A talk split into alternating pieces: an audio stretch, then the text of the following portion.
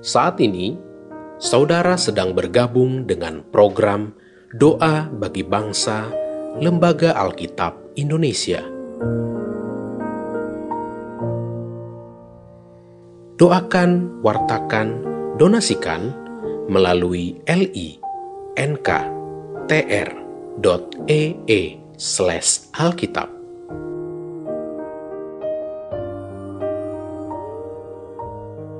Bapak, Ibu, dan saudara-saudari terkasih dalam Tuhan, di tengah perjuangan kita menghadapi dan menjalani adaptasi kebiasaan baru, kembali kami keluarga besar Lembaga Alkitab Indonesia mengajak Bapak, Ibu, dan saudara-saudari menopang bangsa kita dalam doa bagi bangsa.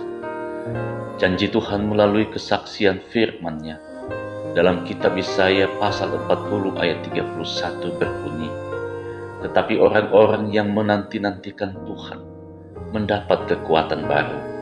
Mereka seumpama Raja Wali yang naik terbang dengan kekuatan sayapnya. Mereka berlari dan tidak menjadi lesu. Mereka berjalan dan tidak menjadi lelah. Amin. Ya Bapa, dalam Yesus Kristus Juru Selamat kami, kami mengucap syukur atas penyertaan-Mu sampai saat ini Bila kami lesu, terkadang kami berpikir bahwa tidak akan ada yang bisa mengembalikan semangat kami. Keadaan terlalu kacau. Namun ketika kami melihat kembali pengalaman-pengalaman yang telah kami lalui, di belakang sana pasti ada banyak masa-masa bersedih. Tetapi ketika kami masih bisa tersenyum saat ini, itu pertanda bahwa kami memiliki kekuatan baru dari Tuhan.